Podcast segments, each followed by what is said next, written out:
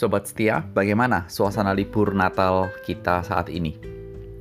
Berharap semua menyenangkan dan membuat kita fresh, karena kita memiliki break sesaat dan bisa merayakan Natal di mana pun kita berada.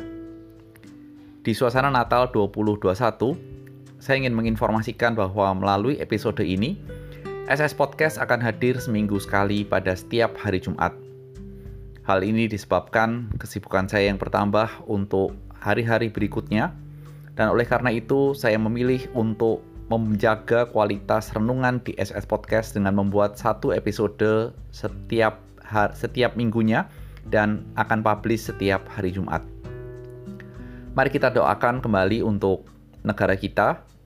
Biarlah dalam suasana Natal tahun baru Tuhan kiranya boleh memimpin dan semua boleh berjalan dengan baik dan umat Tuhan boleh beribadah di dalam memperingati dan atau merayakan Natal.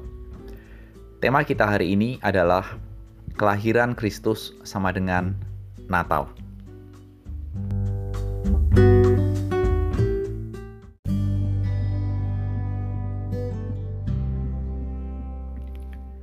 Mari kita berdoa. Terima kasih bila tahun 2021 Tuhan telah pimpin kehidupan kami secara khusus kami bisa mulai melakukan ibadah online di saat ini. Kami akan merenungkan firman-Mu. Tuhan berkati perenungan singkat ini. Demi Kristus. Amin. Sobat setia, siapa yang pernah memikirkan atau tahu arti dari kata Christmas? Kita sering mengucapkan kata itu. Tetapi, pernahkah kita tahu apa artinya kata Christmas itu. Kata Christmas terdiri dari dua kata, yaitu Christ artinya Kristus dalam bahasa Yunani adalah yang diurapi dan kata mes yang berarti perayaan atau celebration. Secara sederhana, Christmas dapat diartikan perayaan tentang kelahiran dari Kristus atau perayaan Natal.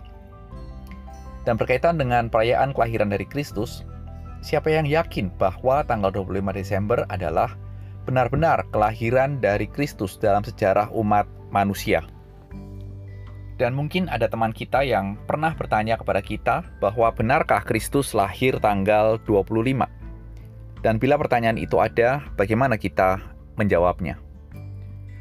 Perlu kita ketahui bahwa di dalam Alkitab tidak ada satu ayat pun yang menyatakan bahwa Kristus lahir tanggal 25 Desember. Kalau kita mau tahu kenapa tanggal 25, cari saja dari Google sejarah perayaan Natal pada tanggal 25 Desember.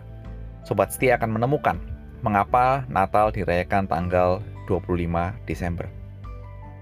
Namun kalau kita belajar di dalam Alkitab kita, Alkitab kita menyuguhkan bahwa kelahiran Kristus memiliki sebuah nilai, satu keagungan yang menjadi sebuah berkat untuk kehidupan umat manusia.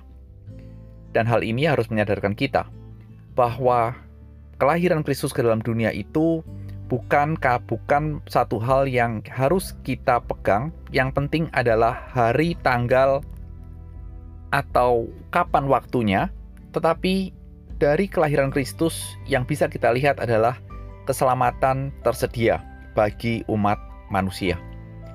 Sehingga tidak ada alasan lain sebagai umat Tuhan kita merayakan Natal itu bukan karena libur, bukan karena suasana, bukan karena tradisi atau apa pun, tetapi karena Kristus lahir untuk menyelamatkan kita.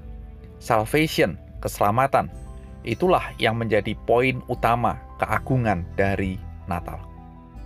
Sobat setia, saya ingin menekankan sedikit bahwa keselamatan yang disediakan oleh Kristus merupakan satu hal yang menegaskan bahwa keselamatan tidak pernah menjadi produk dari usaha atau tindakan umat manusia. Mari kita baca Efesus 2 ayat 8 dan 9. Sebab karena kasih karunia kamu diselamatkan oleh iman, itu bukan hasil usahamu tetapi pemberian Allah. Itu bukan hasil pekerjaanmu, jangan ada orang yang memegahkan diri. Jelas, keselamatan adalah pemberian Allah kepada umat manusia. Makanya dalam reformasi muncul sola gracia yang menekankan bahwa hanya karena anugerahnya dalam Kristus kita diselamatkan. Sehingga mari kita pikirkan dampak dari kelahiran Kristus di dalam dunia ini bagi umat Tuhan. Sehingga kita bisa melihat bahwa apa sih yang menjadi efek langsung bagi kita ketika Kristus lahir di dalam dunia. Sobat setia, sering kali di dalam kehidupan kita ini, kita terlalu memikirkan tentang diri kita. Kehidupan kita itu fokus kepada diri kita. Saya memakai kata always begitu ya. Dan kita mungkin bingung ketika ditanya apa dampak kelahiran Kristus bagi kita. Kenapa? Karena kita berusaha untuk menyelesaikan banyak hal dalam diri kita dan pokoknya fokus kepada kita, kita, kita, dan kita. Padahal, kalau kita perhatikan kelahiran Kristus dalam dunia, sebagai umat Tuhan, kita harus bisa meresponi dengan mendemonstrasikan kehidupan sehari-hari kita yang menghidupi dan menghadirkan Kristus di dalam kehidupan kita. Karena apa? Karena keselamatan di dalam Kristus telah ada dalam kita. Dan dengan mendemonstrasikan itu, mungkin kita akan memikirkan caranya bagaimana. Saya mengajak kita untuk melihat bahwa mendemonstrasikan kehidupan dalam Kristus bisa melalui menjaga kekudusan hidup kita dan rajin menghasilkan perbuatan-perbuatan baik bagi orang lain yang memuliakan Bapa di surga. Perhatikan, kalimat ini jangan dipisah. Rajin menghasilkan perbuatan-perbuatan baik bagi orang lain yang memuliakan Bapa di surga. Kenapa seperti itu? Karena kita lihat sebagai anak-anak Tuhan yang sudah diselamatkan.